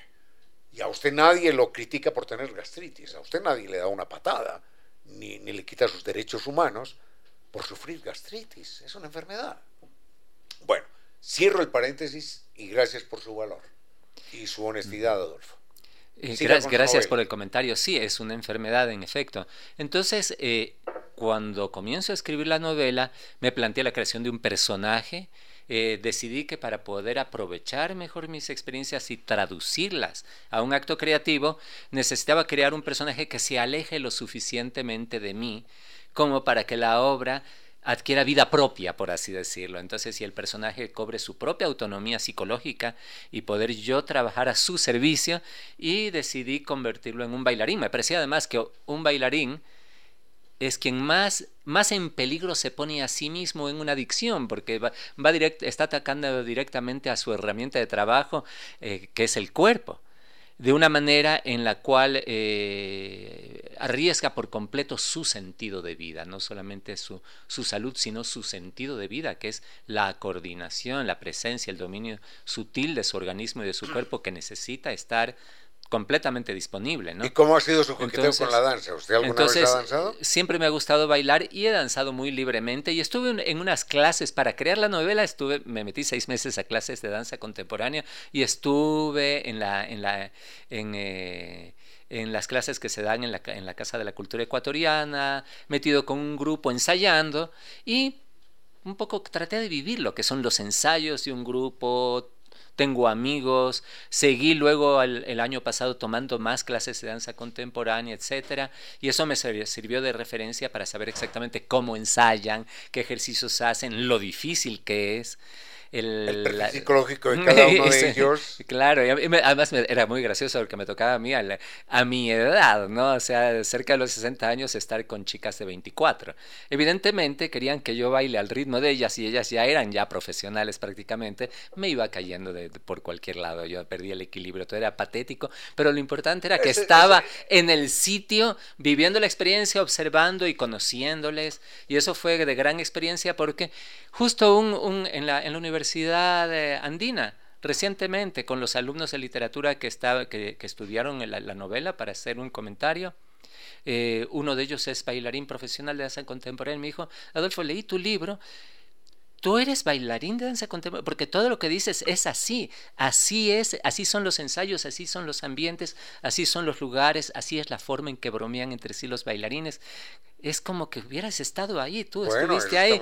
Y yo dije, wow, ¿no? O sea, lo capté bien, ¿no? Hay obras de literatura que se han escrito con personas que se han hecho guardar en un manicomio y otras que se han hecho guardar en una cárcel. Hay obras de literatura que han nacido así. Wow, actores de cine. También han preparado sus personajes viviendo igual, ¿no? Creo que eh, algunos casos hay famosos. También creo que creo que Jack Nicholson también para preparar el vuelo sobre el Cucú, nido del el cucú. Fly over the Cuckoo's Nest. Yes. Él también creo que que pasa un tiempo en un psiquiátrico compartiendo y mirando los comportamientos ahí pero en vivo, estar No, impregnarse yo, del yo tengo ambiente, entendido que se dedicó ¿no? a hablar un mes con Oh. Giovanni Córdoba. Ya. Y se- y- Se- y se ex- le- supo lo que es la locura. Se le pegó. pero bueno, eh, Sí. yo pensaba que usted era un tipo muy honesto, pero. Ha perdido algunos puntos ahora. Porque usted se caía entrenando para que lo ayudaran las chicas de 20 años a levantarse. Adivinaste. Bueno, Entonces fue eso. Entonces, básicamente la novela plantea el viaje de lo que es perderse y recuperarse. Es un viaje de caída, eh, de, muerte y resurrección, de caída y levantamiento. Eh, un eh, básicamente el gran tema sería la resiliencia, la capacidad Ya. que tiene un ser humano que ha topado fondo y que ya no encuentra en sí mismo ninguna esperanza ni posibilidad de vida de salir de ahí. Y eso es casi milagroso, ¿no? Y eh, un poco la novela lo que ofrece es como un mapa de interno espiritual de cómo es la recuperación, por un lado, y luego en el caso de este personaje sobre los orígenes de, digamos, los, como llaman ahora los triggers, los gatillos, los disparadores de la adicción em, emocionales, que en este caso tienen que ver con una infancia donde eh, él, este bailarín, el protagonista, tiene una madre desaparecida y quedó a cargo de una abuela que es un poco psicótica y violenta y maltratadora, y él le tiene como que de ese, esa experiencia de abandono y de maltrato traumático y desvalorización que sufre por parte de su abuela que lo cría, hay allí un sentimiento de interno de culpa respecto a la desaparición de su madre como si él fuera culpable de que su madre se haya ido y tal vez parece que ha muerto tal vez y el niño lleva inconscientemente un sentimiento de culpa respecto al hecho de existir simplemente yo existo y desde que existo mi existencia significa muerte para mi para la familia y para mi madre. freudiano muy freudiano. Muchos eh, muchos de los eh, comportamientos que uno dice anómalos autodestructivos de, del ser humano están basados en un sentimiento de culpa. Yo tuve la culpa de esto, yo tuve la culpa de esto. Inconscientemente me, castigo. Me castigo, Me castigo para pedirle perdón a mi madre, para pedirle perdón a mi padre, me castigo. Eh, es, eh, generalmente, bueno, esto es muy freudiano, conductas autodestructivas, por ejemplo, el caso de, de Maradona. Maradona. Maradona era dueño del mundo, pues. No se explica cómo una persona se destruye de esa manera. Parece que no tiene explicación. Pero obviamente que, ahí está. Es un sentimiento autodestructivo para expiar alguna culpa, algún conflicto con el padre. Eso es muy freudiano. Entonces, Maradona quizás hubiera podido solucionar su problema mm, con un psiquiatra. Con un psiquiatra que le explicara esto. Y que le explicara, hombre, usted no es culpable porque por esto y por esto y por lo, otro. O por eso usted está acudiendo a esta, me latigo, me latigo, me castigo. Que además, además es un, es un, es una acción muy, muy religiosa. Ajá. La gente es, tremendamente católico, judeo-cristiano al menos. Con locuras místicas la gente se castiga, se castiga, ¿no? Y, se pone algo que le maltrata en los pies y el silicio, silicio cosas que le clavan en la espalda y en el estómago. Y, el ayuno y no voy a comer y no voy a comer y me arrodillo eh, ¿por qué? porque soy culpable. ¿de qué? hombre pues se le olvidó la manzana a usted se le olvidó la manzana bueno cosas así por el estilo. Sí. Entonces aquí el proceso es que el proceso este de resiliencia se pasa por una fase de recuperación en, el cual, en la cual eh, la persona o el protagonista lo que hace es enfrentar ya sin anestesia, sin apoyo en las drogas, sin evasión posible, se enfrenta a sí mismo, es decir, lo insoportable de la condición humana, ¿no? Tiene, tiene, es insoportable para él estar en sí mismo y él no sabe por qué este desasosiego, esta cosa, y es entonces donde vienen como latigazos del inconsciente, de recuerdos, de flashes, las emociones más dolorosas que estaba evadiendo a través del alcohol y de las drogas. Vienen y ya no las detiene, sino que vienen sobre él y entran así como, como arpías y, y, prendan, así lo agarran y, y lo sacuden en el dolor y entonces él enfrenta todos esos recuerdos sepultados de infancia. Y entonces viene la catarsis y el darse cuenta esta especie de despertar de la conciencia en el cual él descubre dentro de sí a un niño que grita de dolor y que se siente culpable por la muerte de su madre, y al lograr expresar ese dolor hace una catarsis y termina el ciclo de sanación. Esa es un poco la, la, estructura de la novela en ese sentido, psicológica es esa. Ahora, la otra parte literaria es los personajes, ambientes, sucesos, todo lo que sucede ahí, que básicamente es un, deambular por un submundo donde unos personajes increíbles. ¿no? Justamente le quería preguntar, eh, tiene que haber otros personajes Varios. que maticen mm. eh, el, panorama, ¿no? Claro, está desde la vendedora de drogas callejera, están eh, los lugares donde se encierra a fumar crack, ¿no? las personas que conocen. sobre eso, a mí me contaba alguien que en es que me, me, molesta abordar el tema también. Los, los adictos, bueno, cada droga tiene un perfil distinto, ¿no? Entonces, no voy a mencionar una u otra. Entonces, hay algunas que, que producen un, un efecto duradero, sereno, no pasa nada. Pero hay otras, el crack, por ejemplo, que es una de las más malditas que hay, lleva a la persona a un estado de euforia, de éxtasis, así al pico arriba, mientras lo está fumando, y le dura cinco minutos o menos. Y entonces, desde el pico de la euforia de yo soy Superman, cae en picada y lo hace sentir como un protozoo. Y entonces ese protozoo, para sentirse otra vez Superman, en menos de tres minutos tiene que fumarse el otro cigarrillo. Pero sucede que los fumadores de crack, esto me lo contaba un adicto, los fumadores de crack no tienen tiempo de estar armando los cigarrillos y de estar fumando. Entonces le pagan a una persona. Le pagan a una persona para que vaya armando cigarrillos. Claro, siempre hay alguien ahí, como, como el juez de aguas que dicen en las entonces, fiestas, ¿no? A la, pues, la que sirve el alcohol. entonces- Una persona que está ocupada de eso. Entonces, tres, tres fumadores o dos fumadores y le pagan a una persona o a dos para que arme, arme, arme, arme cigarrillos. En un acto absolutamente compulsivo. Claro, que tiene que seguir y seguir y seguir. Eh, frente a las drogas, yo insisto en esto, no es un discurso moralista. Mejor no probarlas. Mejor no probarlas. Totalmente, no totalmente. probarlas. Es, es una puerta complicada que la abrimos desde la época de- de- del hombre de Neandertal, ¿eh?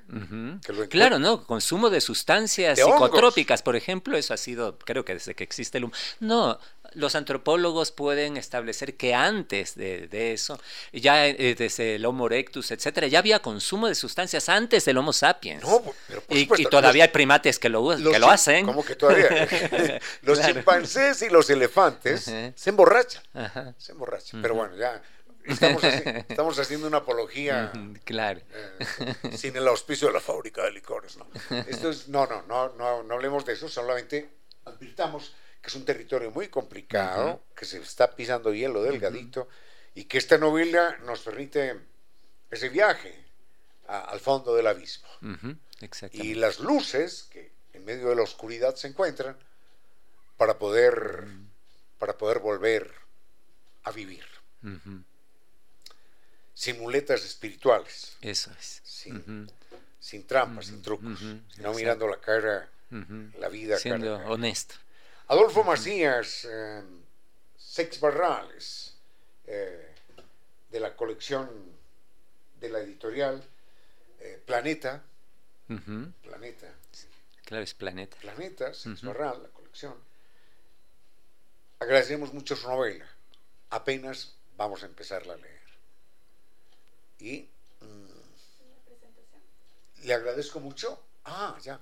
Le agradezco mucho porque, cosa curiosa con, con los buenos libros, ¿no? Uno le agradece a los amigos que le causen insomnios, ¿no? como, como me ha sucedido con Claro. sus novelas. Gracias por tu pesadilla, pues. Ya, ya, ya, ya, ya. De verdad que sí, de verdad que sí. Vea, en alguna ocasión estaba leyendo yo un libro, no vas a mencionar al autor, y estaba leyendo, leyendo, leyendo, y era un de tensión, ¿no? Pum, Ujú. pum, pum, pum. Y yo pensé que ah, en la vejez a uno, ¿de qué, de qué se va a asustar uno? en la vejez? Ya. De nada. Yes.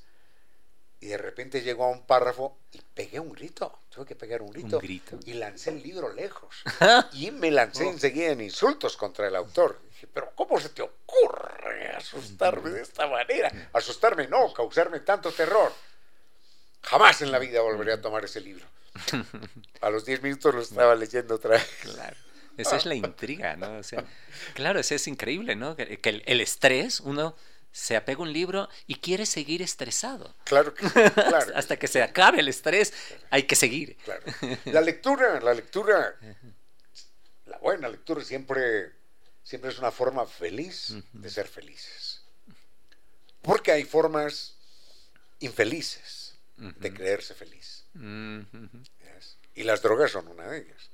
Pero la lectura es una forma feliz de ser feliz. Hermoso. La presentación del libro, Adolfo Macías. Sí, es eh, mañana jueves a las seis y media de la tarde en la librería española de el CCI del Centro Comercial Iñaquito a las seis y media de la tarde. En Librería Española presentamos con Leonardo Valencia, que es un escritor guayaquileño, claro, novelista. Él, él, ya ha preparado un poquito para hacer ahí un diálogo. Y una, una chica que conocí fabulosa, que es egresada de Filosofía de la Sorbona, ella es el, el, nombre. Aurora Albán. Aurora Albán la conocí en una presentación de un libro. Es una mujer muy joven, extraordinariamente culta y sensible. Como lectora, entonces ella va a hablar del, desde el punto de vista de la filosofía existencialista eh, encontró un enfoque para hablar sobre la trama del libro y el personaje, mientras que Leonardo Valencia va a hacer un enfoque desde el punto de vista de la estructura literaria, los recursos, eh, etcétera, ¿no? Y eh, están cordialmente invitados también tú, Ramiro, eh, mañana a las seis y media de la tarde en la Librería Española del CCI. Perfecto, y tenga la amabilidad de agradecerle a la doctora Andrea Regalado Planeta el envío de este libro y de otros que me hizo llegar en su momento. Sí, Andrea Regalado está haciendo un fabuloso trabajo para Editorial Planeta aquí en Ecuador como difusora de, de, las obras literarias y de los autores y es ella justo la que nos tiene aquí ahorita sentados dialogando, ¿no? Gracias Andrea, aquí está al lado nuestro. Eso es. Da las gracias a ella también. Bueno, muchísimas gracias. ¿eh? Adolfo Macías, felicitaciones y que este sea su libro más reciente. no el último. Muchísimas gracias. Gracias a ti, Ramiro. siempre. regalado a Editorial Planeta. Muchísimas gracias. ¿eh? El encuentro con la literatura nos reconcilia con la vida. Eso es. Gracias. Este es un tiempo con cierto sentido, para que de todos broten las luces que todos precisamos.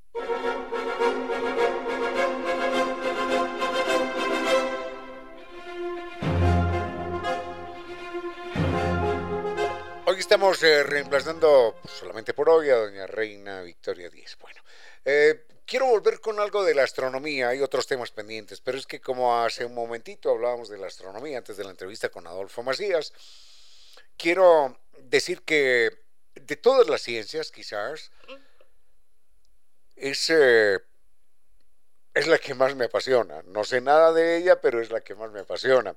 y simplemente podría comentar algunos datos sueltos para que nos demos cuenta de la grandiosidad que significa el cosmos en todos los sentidos. No solamente en términos de tamaño, no. No solamente en términos de duración, sus 13.800 millones de años desde el Big Bang, no, no solamente en esos términos, sino en términos de algunos fenómenos extraordinarios. Decíamos, por ejemplo, que nuestra galaxia puede tener 100, 200 mil millones, 300 mil millones de soles. ¿Saben lo que es eso? ¿Saben lo que significa, eh, por ejemplo, empezar a contar un sol cada segundo? Uno, dos, tres, cuatro. Si los hubiéramos empezado, de nuestra galaxia, si los hubiéramos empezado a contar hace dos mil años, hoy llevaríamos el 5% contado, solamente el 5%. Si desde hace 2000 años hubiéramos empezado a contar un sol cada segundo, hoy llevaríamos solamente contado el 5%. Eso es nuestra galaxia. Y nuestra galaxia es insignificante frente al resto del cosmos, frente al número de galaxias, frente al número de estrellas. Enseguida les quiero comentar algo que es lo más, bueno, lo más asombroso, no sé decirlo no sé si lo más asombroso, que es algo también extraordinariamente asombroso en el cosmos, y son las supernovas. El doctor, el doctor Giovanni Córdoba ahí en controles es un, es un pedacito de una supernova. Y usted, usted que está escuchando esto también, y yo igual. Bueno, enseguida comentamos esto. Con cierto sentido.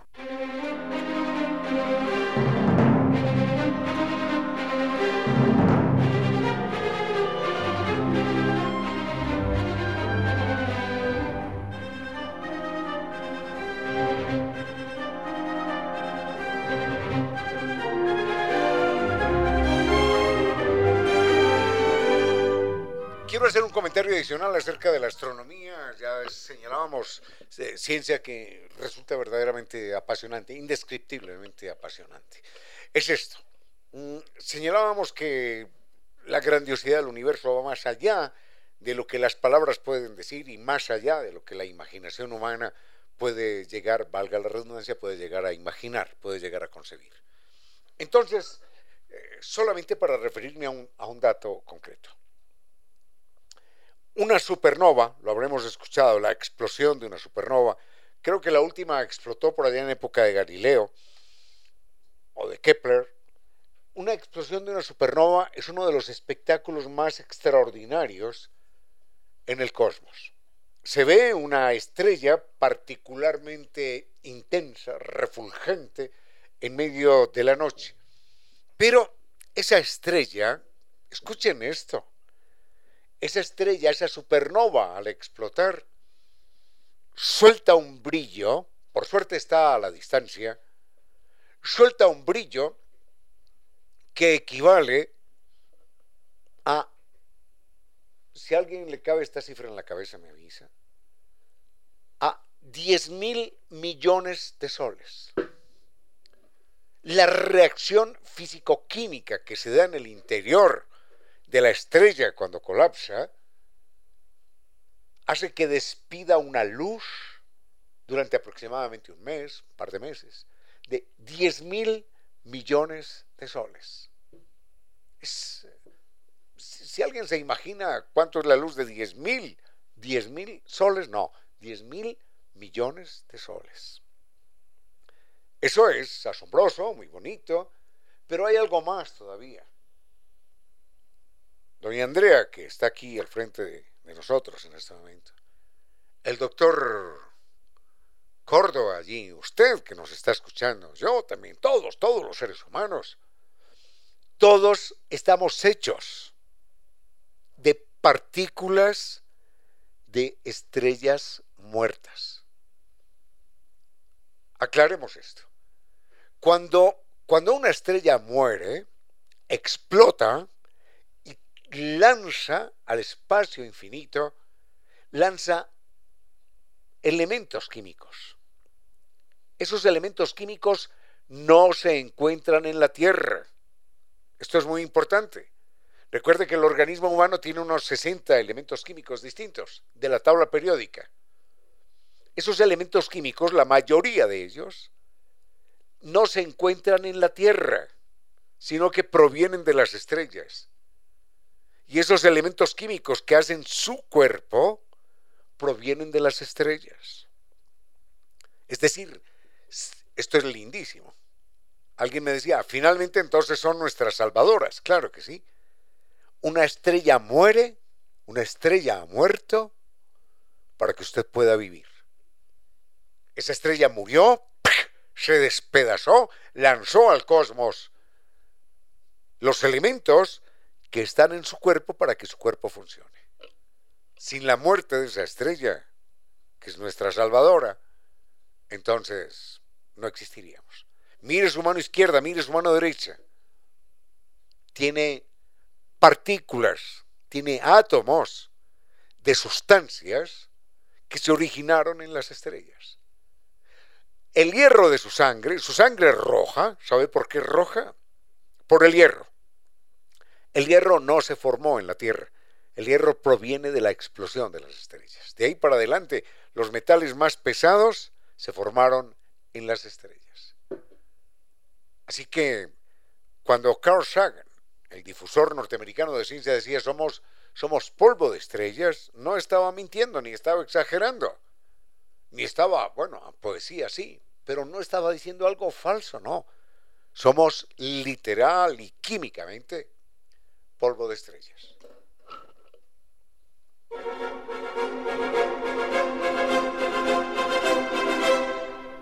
Recuerden, recuerden que Lorena Cordero es elegancia y creatividad al vestir. Si usted eh, sabe lo que es la elegancia y creatividad al vestir, sabe que por suerte, es un privilegio, existe Lorena Cordero. Elegancia y creatividad al vestir. Y ya nos espera en la Checoslovaquia que Eloy Alfaro. Vayamos con música y vendremos en un momento con una linda, linda, linda cantante ecuatoriana.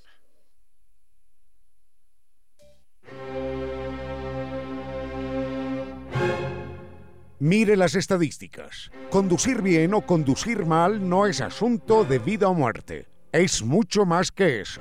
Conducir bien o conducir mal hablan de su inteligencia, de su sentido común, de su cultura, de su dignidad. A la gasolina agréguele un aditivo, neuronas, para salvar su vida y muchas otras.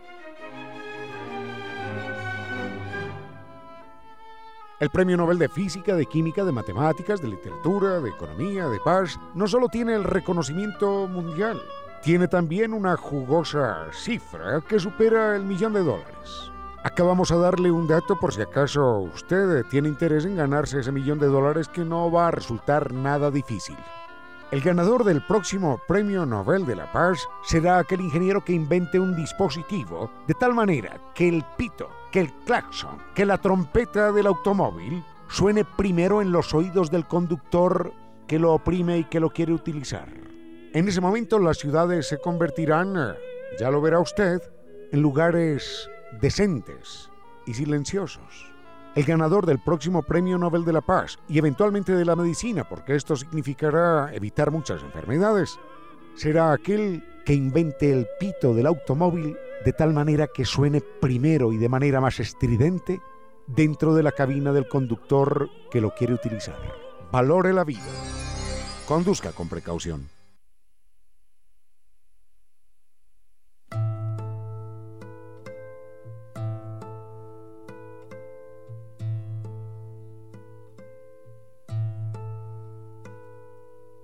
Salías del templo un día, llorona cuando al pasar yo te vi. Salías del templo un día, llorona cuando al pasar yo te vi. Hermoso y vil llevabas llorona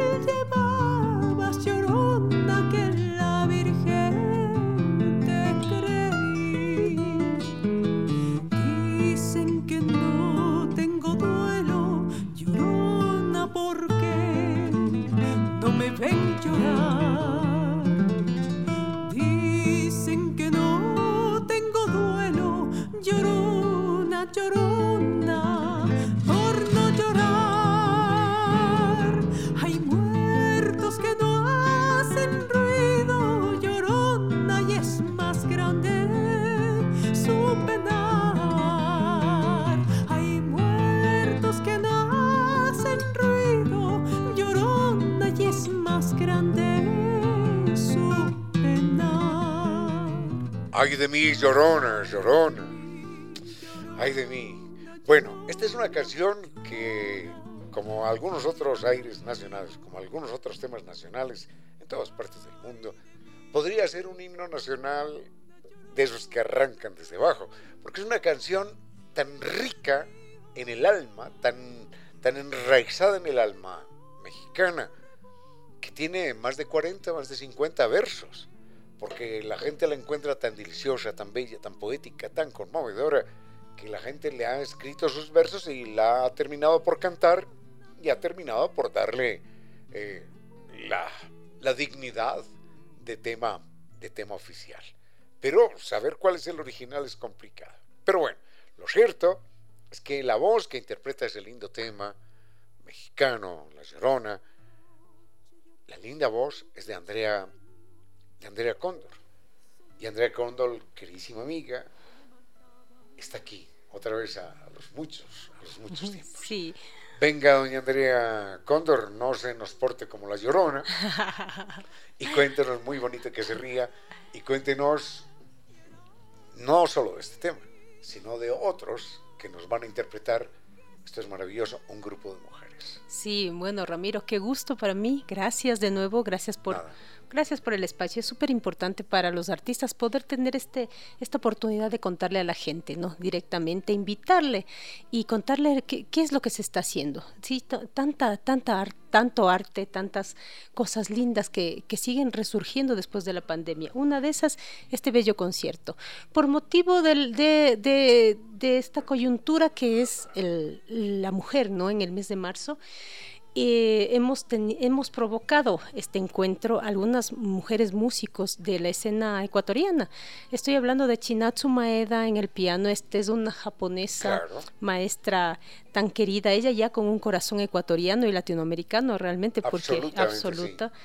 Eh, ella está en, eh, en la parte del piano y la dirección musical. Eh, Patricia Martínez, gran percusionista cuencana, ella viene de Cuenca para acompañarnos en este evento. Natalia Osorio, Natalia Osorio, ella guitarrista clásica, hermosa, bella, con, con toda su esta maestría para, para Un la aire, como- sí, claro. y, y Angie Vaca en el contrabajo. ¿No? Estas sonoridades que vamos a, a regalarle al querido público que asista eh, van a traernos al Que recuerdo a la Casa de la a la casa de la De música. la música, la Sí, Casa sí. de la Música. Este día sábado, en la Casa de la Música a las 19 horas, eh, este concierto, Mujer, Música y Camino. Un homenaje a la mujer que ha dejado una huella y que ha abierto camino, pero también a la mujer que ahora está labrando un camino. ¿No?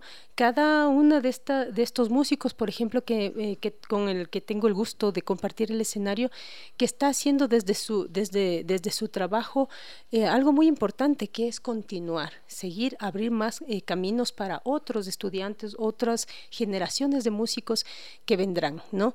entonces, este es el homenaje que hemos querido hacer con hermosa música que ya, eh, melodías como esta, como La Llorona, que están tan arraigadas en, el- en la cultura popular latinoamericana porque ya no le pertenece a México. Claro está- que no, eso es ecuatoriano, pues. y eso ya es nuestro. Esto es, yo recuerdo cuando escuchaba y cuando yo era niña, para mí no existían, o sea, yo no podía reconocer que eso no es mío. Claro, claro. Entonces yo crecí en un ambiente musical donde escuchábamos folclore latinoamericano y para mí era, eh, no tenían patria, ninguna de estas canciones claro que tenían no, patria. claro que no. Y, claro y es, que y, y es así, llega un punto en el que eh, eh, ciertas intérpretes, compositoras, han trascendido y han, y han traspasado sus banderas, sus fronteras y nos han dejado estos, estos, estos deliciosos regalos, ¿no? Gracias a la vida, cambia, todo cambia. eh, Violeta Parra, Chabuca Granda. ¿Qué me dice? Si vea, en una ocasión eh, yo conocí a un hombre que, que vivía muy aislado del mundo, del mundo, del mundo mío, ¿no? Era, él tenía por allá otros esquemas, otras cosas mentales inclusive. Y un día le dije yo, venga, escucha esta canción. Era un hombre ya entrado en años. Y, y le hice escuchar aquella canción que dice, uno vuelve siempre a los viejos sitios donde amó la vida. Y a él se le fueron las lágrimas. Y él dijo, ¿y esto? ¿Esto? Y dije, no, esto es, esto, es una canción que lleva muchos años. ¿Por qué nunca la escuché? Bueno, porque él vivía en otra burbuja. Claro. ¿sí? Sí, eh, estos temas tan bellos. Yo, Ah, no, la canción dice, uno se despide. Uno se despide, Uno se despide insensiblemente de pequeñas cosas. Lo mismo que el árbol que en tiempo de otoño ve caer sus hojas. Sí. Y él escuchó eso y se fue de lágrimas sin Oh. poderse contener. Qué Yo le dije, "No, lindo. esta canción tiene muchos años. Además de que es, todo este, este folclore tiene una riqueza en poesía, una riqueza compositiva también. eh, alguien como, como Chabuca Granda, que ¿Cómo le de- parece? es, dejó una huella y además ella eh, le, llevó, le elevó tanto a la música afroperuana a un nivel que en, en su momento fue fue realmente eh, eh, conmocionó a ella a su a su cultura porque eran nuevas sonoridades eh, nuevas formas de, cantar nuevas poesías también Por supuesto, a mí me encanta que usted rescate la palabra poesía. Porque, con todo respeto, cuando yo escucho una canción, el ritmo y el churrunguichunguis y lo que fuere, puede ser, puede ser que me llame la atención. Pero ante todo la letra. Si la letra no tiene un vuelo poético, yo lo lamento mucho. Me pueden poner el himno que quiera, pero si no tiene un vuelo poético, no la dijeron, no, no la acepto, me re- resulto alérgico a cualquier letra facilona. Pero cuando hay una poesía de alto vuelo acompañada por un bello pentagrama y una exquisita interpretación, bueno, ¿qué más se le pide a la? Sí, y, y además pienso que eso nos, nos exalta a nosotros como latinoamericanos, esa riqueza del poema hecho canción. Y hay muchos. Hay, fue realmente bien difícil escoger un repertorio que digamos es de son estas las canciones. Quedan muchas por fuera. No, usted recorre desde Argentina Sí. hasta México y encuentra verdaderas maravillas. Sí. Verdaderas maravillas. Pero bueno, hemos eh, intentado, digamos, para este sábado traer eh, las versiones nuevas. Además, le cuento, Ramiro, este, es, para este concierto el maestro eh, Marcelo Beltrán, gran compositor ecuatoriano y arreglista también, eh, ha sido quien ha, ha hecho las versiones renovadas de estos temas tan bellos y tan, tan reconocibles para, para que este, este formato de piano, guitarra, contrabajo, percusión y voz eh, puedan brillar, ¿no? Con, con una nueva sonoridad de estas, de estas canciones. Maestra Andrea Cóndor, ¿de quién fue la idea bruja de reunir a cinco mujeres intérpretes? Bueno, primero fue una propuesta de, de, de, de que lo hagamos con Chinatsu Maeda, ¿sí? piano y voz. Pero eh, yo pienso que siempre mientras más sonidos se puedan juntar, también hay mucha más riqueza y podemos jugar, ¿no? Entre estos sonidos. Claro, una Y, guitarra, eh, un contrabajo. Y claro, y, y dijimos, bueno, hay, conocemos en el medio eh, eh, mujeres muy, muy valiosas en, en sus instrumentos, veamos que puede funcionar y que no sea tan complejo también de, de unir. Entonces fue ahí apareciendo, bueno, llamemos a Patricia, llamemos a Angie, llamemos a, a Natalie, a ver si se quieren sumar a este, esta bella propuesta, ¿no? Porque es, es también difícil encontrar los tiempos. Ahora usted me dijo desde Cuenca, ¿vienen desde otras partes del Mm, país también? No, no, no, ¿O eh, todos son solamente, me- todos vivimos acá en Quito, Ah, solamente, sí, pero quisimos, quisimos traernos eh, a Pachi desde Cuenca, porque eh, también el feeling que debe tener con la música popular eh, latinoamericana, debe haber una, una mixtura entre la, la técnica académica y el, y el feeling con la música, Claro. porque si no, si es puramente académico, no funciona, o si es puramente popular, a veces tampoco funciona, porque necesitamos que lean los arreglos musicales de... eh, que se han hecho para nosotros. El doctor, el doctor Ronnie Córdoba en Controles dice que a él le gustaría asistir a un casamiento de negros. Ay, Qué invitadísimo, eh, la, la gran Violeta, Violeta Parra. Nada más ni nada menos. Escuchemos así, así sea un fragmentito. Un pedacito.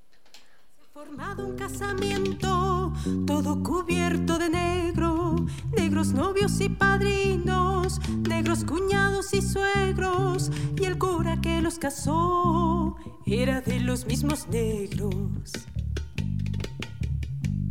Cuando empezaron la fiesta, pusieron un mantal negro. Luego llegaron al postre, se sirvieron higos secos y se fueron a acostar debajo de un cielo negro.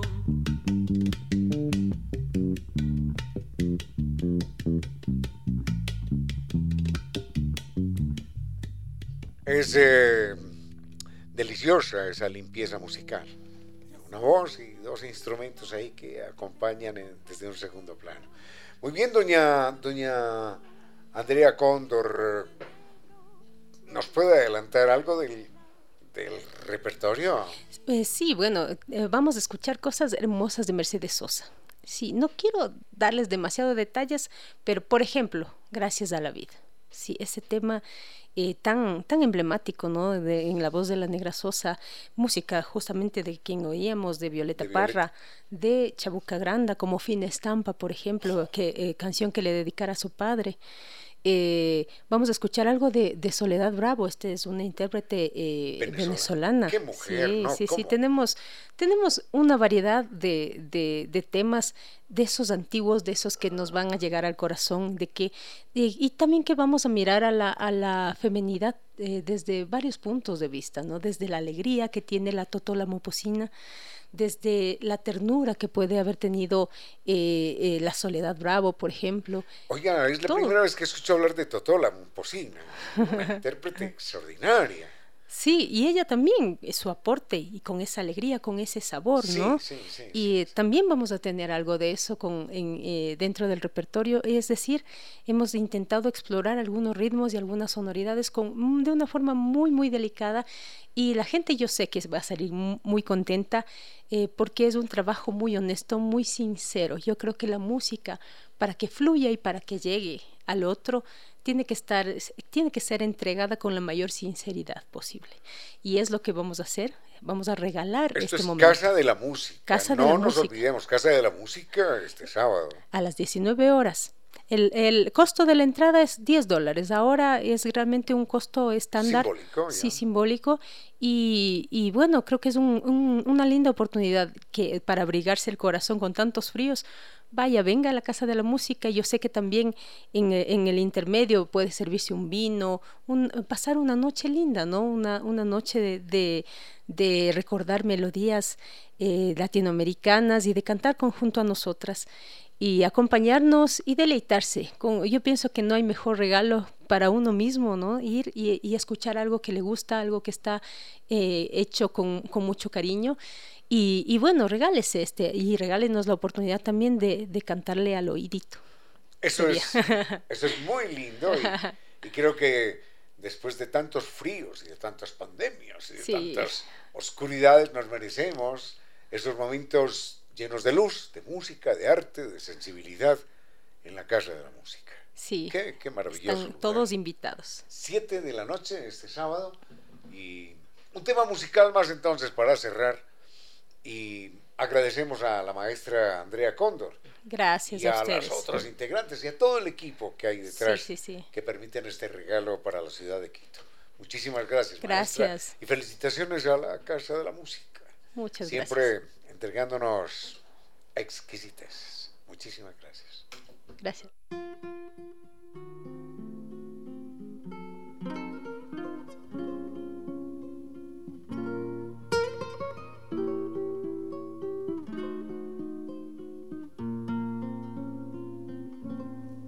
Gracias a la vida que me ha dado tanto me dio dos luceros que cuando los abro perfecto distingo lo negro del blanco y en el alto cielo su fondo estrellado y en las multitudes del hombre que yo amo.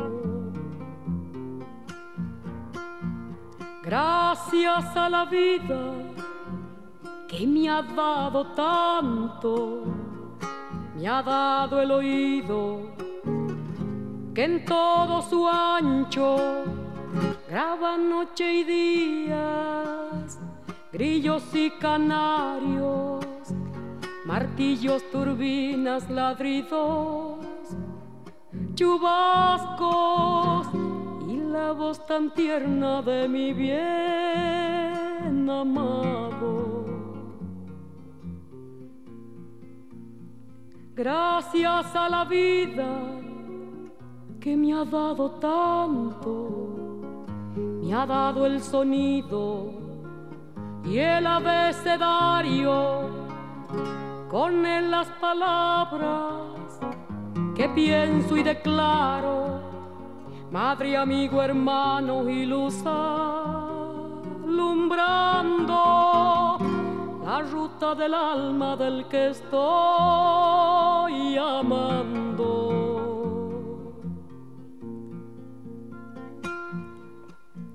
Gracias a la vida que me ha dado tanto, me ha dado la marcha de mis pies cansados.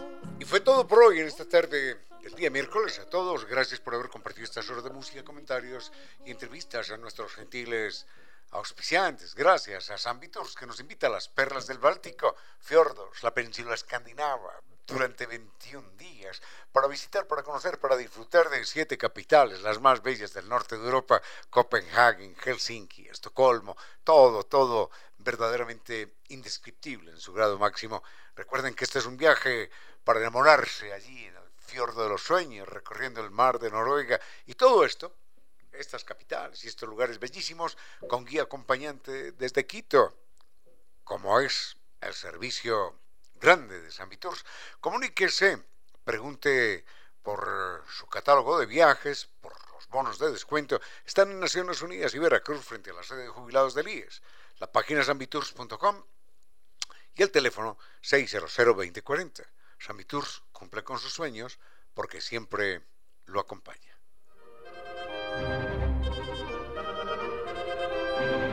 Y una buena noticia para los gourmets, para los amantes de, ah, de la exquisitez gastronómica, en este caso de la pizza italiana. Hay un, un queridísimo maestro, maestro pizzero italiano, que es Massimo, y Massimo sabe todos los secretos de la textura crocante, del sabor especial de la masa. Me contaba que son 72 horas de maduración para obtener una masa perfecta. Por eso esa experiencia única, en un ambiente acogedor, con excelente música, están perfectos para probar la pizza de Costa Sierra. Benvenuto, benvenuto. Así que recuerden que este lugar cuenta con parqueadero, con seguridad para su, para su total tranquilidad, eh, casa y, está, está esperándonos de martes a domingo frente a la sede de Flaxo, allí en la pradera. Eso es Costa Sierra. Atienden, atienden desde las 9 de la mañana, inclusive para desayunos y demás, a la hora del almuerzo perfecto, y la pizza, la pizza tiene su horario perfecto después de las 5 de la tarde. Viva esa experiencia.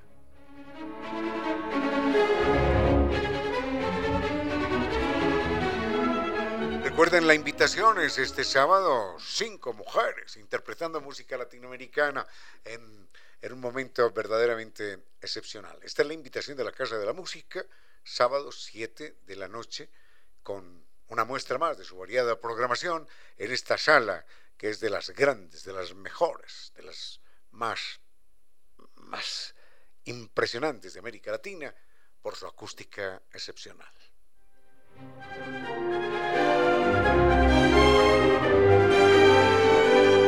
Cuando hablamos de Lorena Cordero, hablamos de creatividad, de elegancia al vestir.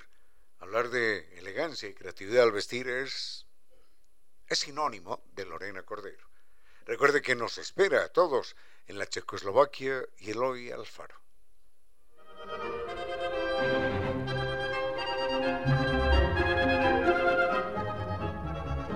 Este dato es importante saberlo. Por ejemplo, si uno se queda dormido viendo una serie, está generando emisiones de CO2, está afectando al planeta. Bueno, hay muchas cosas nuestras que afectan al planeta.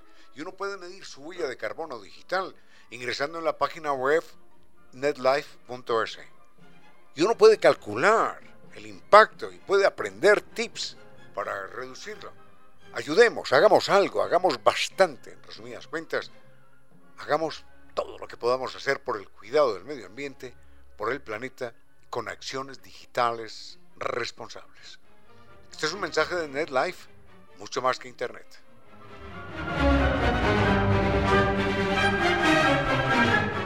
Al problema de la humedad por capilaridad ascendente, eso es la propuesta de Kivli de Nova Técnica.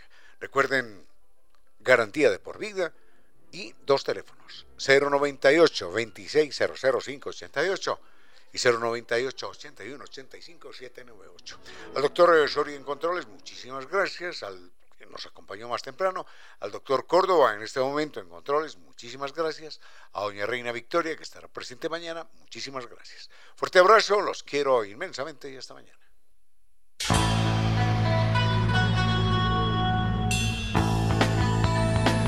Si como dicen es cierto que en la vida no hay casualidades, piense. ¿Por qué escuchó usted este programa? Tal vez escuchó aquello que necesitaba tuvo la sospecha de esa luz dentro de su propio ser. Una gota de agua, un corazón que late, una semilla en su memoria, un remanso en medio de sus prisas, una voz que aliente su esperanza, una pluma para sus alas.